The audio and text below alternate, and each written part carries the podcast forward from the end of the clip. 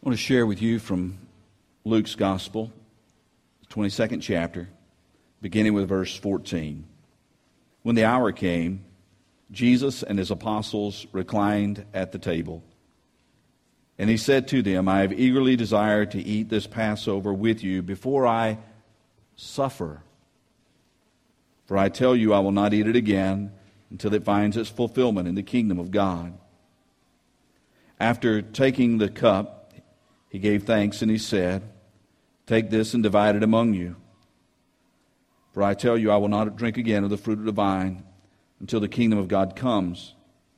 And he took the bread, and he gave thanks, and he broke it, and he gave it to them, saying, This is my body, given for you.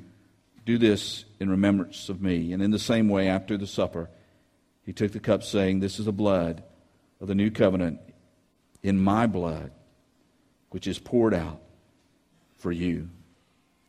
As we come to this Lord's table, the elements that we partake of are very simple and quite sterile, or at least they can be.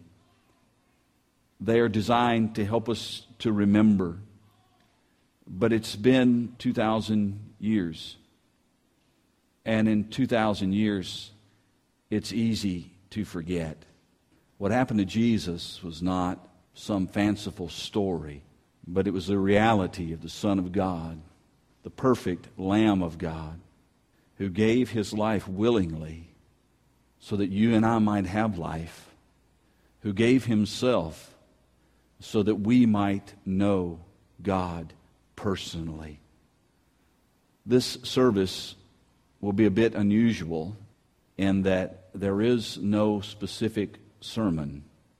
In fact, if you'll open up your handout that you received, what you'll notice is the grace notes uh, the notes for the sermon and the study are very brief, the front and back of one half sheet. But there are three questions, three questions on the front of your grace notes that are bolded. I want your help this morning to share from your heart the answers to these questions. And so we'll ask these questions, and I've asked David Torbert to help me. We're going to have microphones. We want you to answer these questions this morning. So get, take a moment to read them,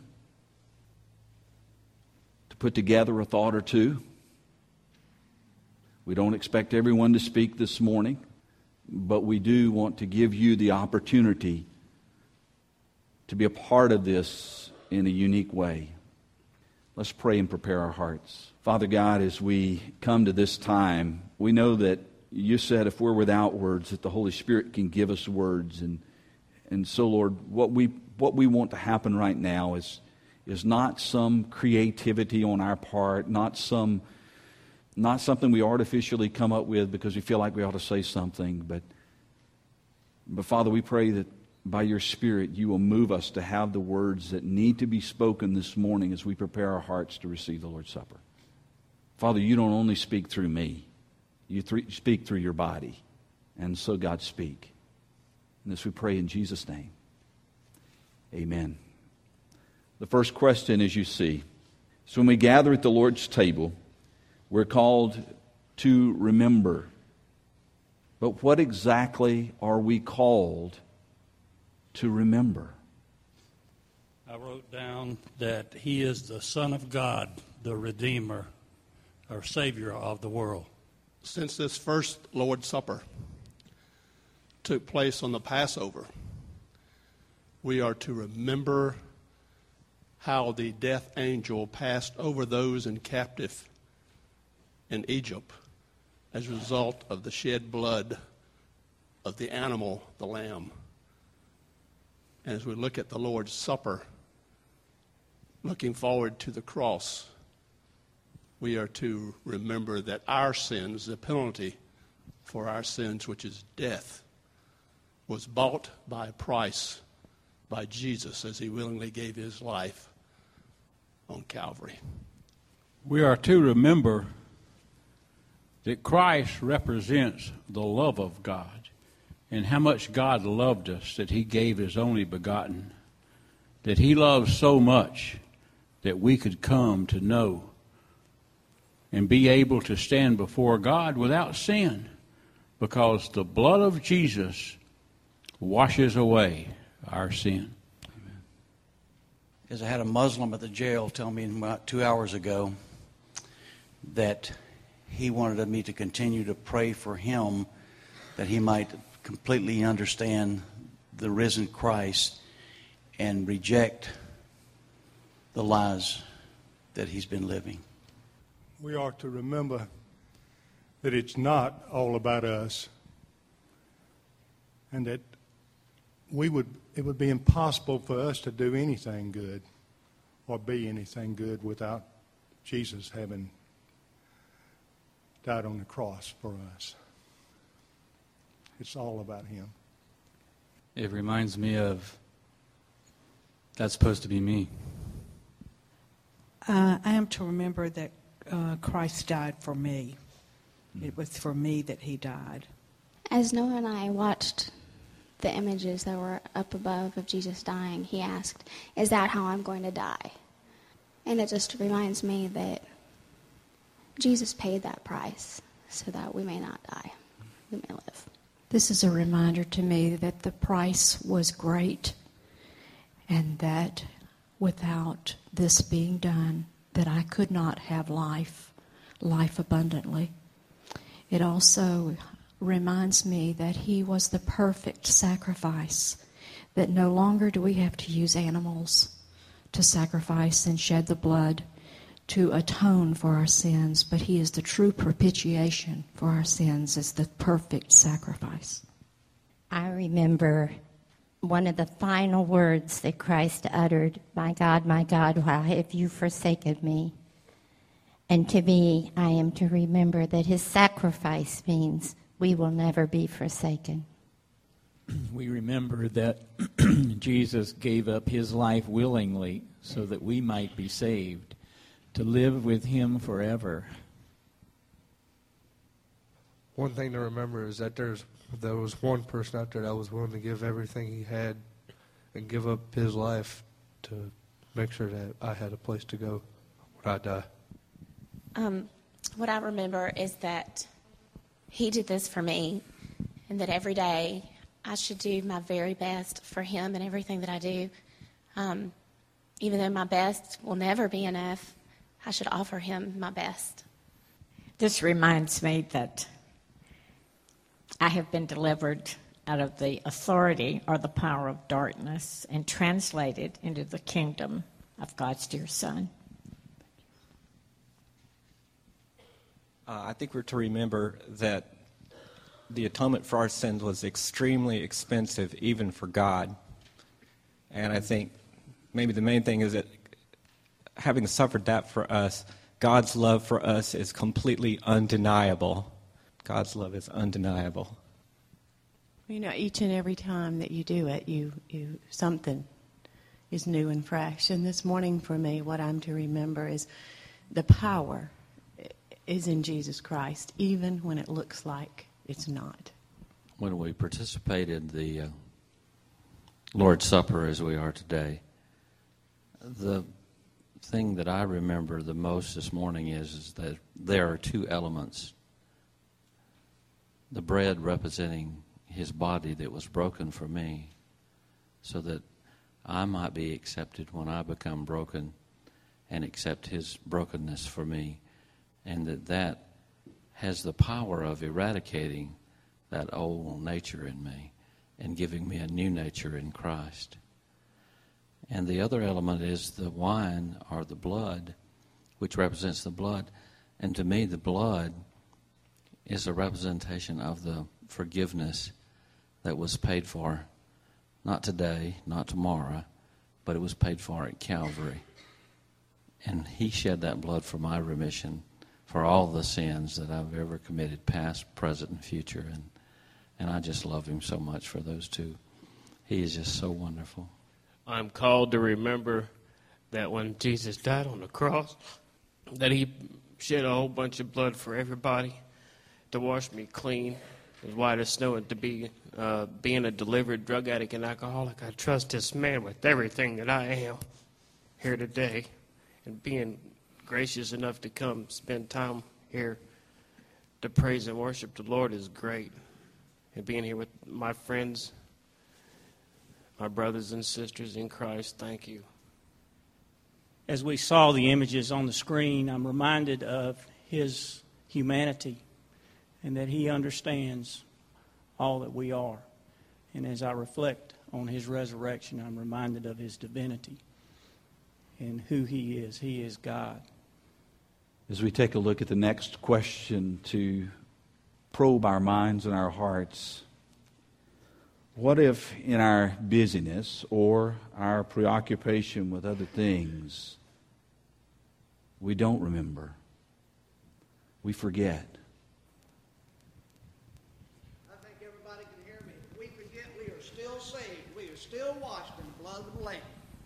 If we do forget all that Jesus has done for us in our minds, we should still be thankful that there is a Holy Spirit that does live among us that can come and soften and touch your heart to bring you back around to remembering all that God has done and all that He will do for us in times to come. Jimmy, I believe if we if we forget and we don't live as Christ would have us live, man's nature will take over and we'll be putting self first and we'll be making all of our decisions from man's nature. And it'll be a sorry life for us. Um, I read this verse last night that said in uh, Psalm 119 that said, uh, "I've gone astray like a lost sheep. Seek your servant." And um, and then it talks about in the verses before that to revive me, O Lord, according to your loving kindness. And, and in Isaiah, where it talks about that even if we forget him, he won't forget us. He's ascribed us in the palms of his hand. And to me, that just helped me to remember that even though I may be unfaithful, he remains faithful. And he'll come after us. And for he is, he's the good shepherd. I wasn't going to take this thing, but since you got this close, I'll get it up. What I just seen for me to remember is that uh, what a wonderful creator and what a wonderful God that we have to send his son down here to go through all that for me, hmm. that I might be saved. And that's what I'll remember. What I remember, or to me, the question should really read, when in our in my busyness and preoccupation I forget.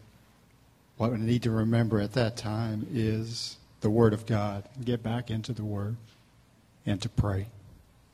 And the final question to help prod us along as we prepare our hearts to come to this table is how can remembering the significance of the Lord's Supper change our lives beyond this moment?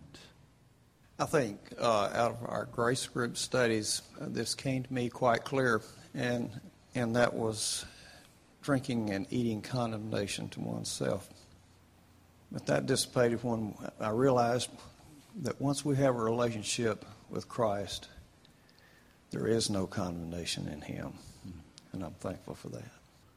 The bread and wine are memorials uh, of what Christ did for us. And when we commemorate what was done by observing the Lord's Supper, um, what it does is it shows our gratitude for what Christ did and through that, our faith is strengthened. And that's for all time. That takes us beyond just observing that today. One of the things that was significant to me as I was watching the video is that in um, my busyness, I often crawl down off the altar and put myself in charge. But when t- things were tough for Jesus on that cross, he didn't crawl down. He put me first. Um, I think that the way remembering the Last Supper um, is important to me because it gives me the Spirit of God and God's love, and it's my obligation to share that to others that I come across. In 1 Corinthians, it says that we are to examine ourselves before we partake of the Lord's Supper, not to eat or drink unworthily and to me, that is a continuing thing so that as we sit here this moment, if we know that we're forgiven for our sins, but God wants us to come to Him and acknowledge that we are continuing to sin and to bring that to the altar, to ask for forgiveness and receive it, and to go out from here in a spirit of repentance. I think I, re- I remember as we willingly take on the body of Christ and his sacrifice and his blood that he shed for us, we take upon his body, so we are now his hands and his feet. We are his physical manifestation on earth. We, he came to serve, so when we willingly take upon him, I remember that I came or I am here to serve. And that's, that's what I remember from this day.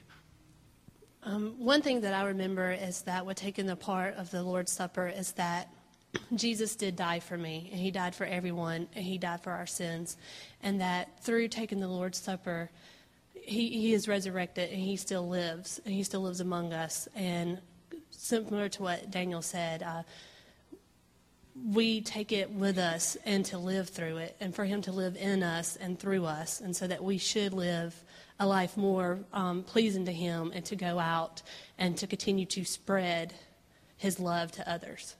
Would you put the first question back up, Toby? Because I too took a, a few moments to thank you, David. I appreciate your help in this, and, and thank all of you who who helped give us some enlightenment. I too wrote down some answers. And the good thing is, they reflect very much the things that you have been saying. And this should give you confidence that you don't have to have a pastor, a preacher, or priest. You don't have to have them to understand what God is saying in your life. Now, God has called people like me and others to open up God's Word and to share its truth. That's an important thing. But you can open up God's Word. And the Holy Spirit who lives in you can illuminate it. It can bring light to God's Word. It can bring you alive to God's Word so that you too can understand what God is saying to you. Let me share with you really a summary of what you've said as I attempt to answer these questions. What exactly are we called to remember?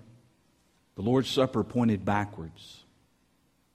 It pointed backwards to an event that took place in Egypt, the Passover. It was a time for the Jewish people to remember how God had delivered them from bondage to slavery in Egypt and had set them free and called them to be his people. It was this Passover meal that Jesus was celebrating with his disciples. But in that time, he gave it a new and more full meaning because he was pointing forward to something that would take place in just a few hours. You see, in the Passover, God's people were called to find a lamb without spot, without blemish, to kill the lamb, and to take the blood of the lamb and put it on the doorposts of the house. So that when the angel of death came through Egypt, he would pass over those homes, sparing the death of the firstborn in that home. Jesus came as the perfect Passover lamb. When John the Baptist saw Jesus coming, he said, Behold, the Lamb of God who takes away the sin of the world. What Jesus would do on the cross was the sacrifice that was needed for us to have our sins forgiven forever. And as we come to this table, we are to remember God's deliverance, not simply from bondage in Egypt, but from bondage to death and hell. You and I have been set free. And so when we take of this cup, when we take of this bread, we are to remember all that Jesus has done for us, the deliverance that we have. And we are to take it in a sense of solemnness because of what the occasion means. But that solemnness is mixed with an intense joy because what he did, he did for us. The second question what if we forget? What if, in our busyness, what if, uh, when our lives get so full and we're so distracted, what if we forget? If we become preoccupied and forget what God has done for us, we will not lose our salvation. It's true. Even when we are faithless, He remains faithful, for He cannot deny Himself. God, that's His character. He's faithful. He's going to live up to His promises even if we blow it. But if we, re, if we forget, then we will live for ourselves. And we will make up our own rules and do things our own way. We will lose our passion for intimacy with Jesus Christ. But we will also lose our passion for those who are lost apart from Christ. We will be a people who go through the motions of religion but have no heart in it our faith will become a moral obligation, another block to check off in our to do list, rather than being central to our lives, central to who we are as the people of God. But what if we do remember? How will it affect our lives? Not just in this moment as we feel the emotions and, and share in the bread and share in the cup, not only at this moment, but as we leave the building, as we go back on Mondays to our jobs and to our schools, and as we re engage with, with everything that's going on in life. What if we remember? What difference would it make? If we remember, we will live in gratitude absolutely overflowing with gratitude for what God has done for us that was so undeserved, but so full and complete. And we'll call others to receive it. Because we have found the answer. We have found the truth that sets us free. We have come into a relationship with God undeserving, and yet God has opened the way for us to be His child. And we have the privilege to share that with other people. And if we remember beyond today, we will. We will have a boldness to call people into a relationship with Jesus Christ. And we will cheerfully give of our lives, of our time, and even of our money in order to accomplish kingdom purposes. And if we remember, we'll change the world. We can't help but change the world if we remember what this truly, truly means. May we prepare our hearts now to receive the Lord's Supper.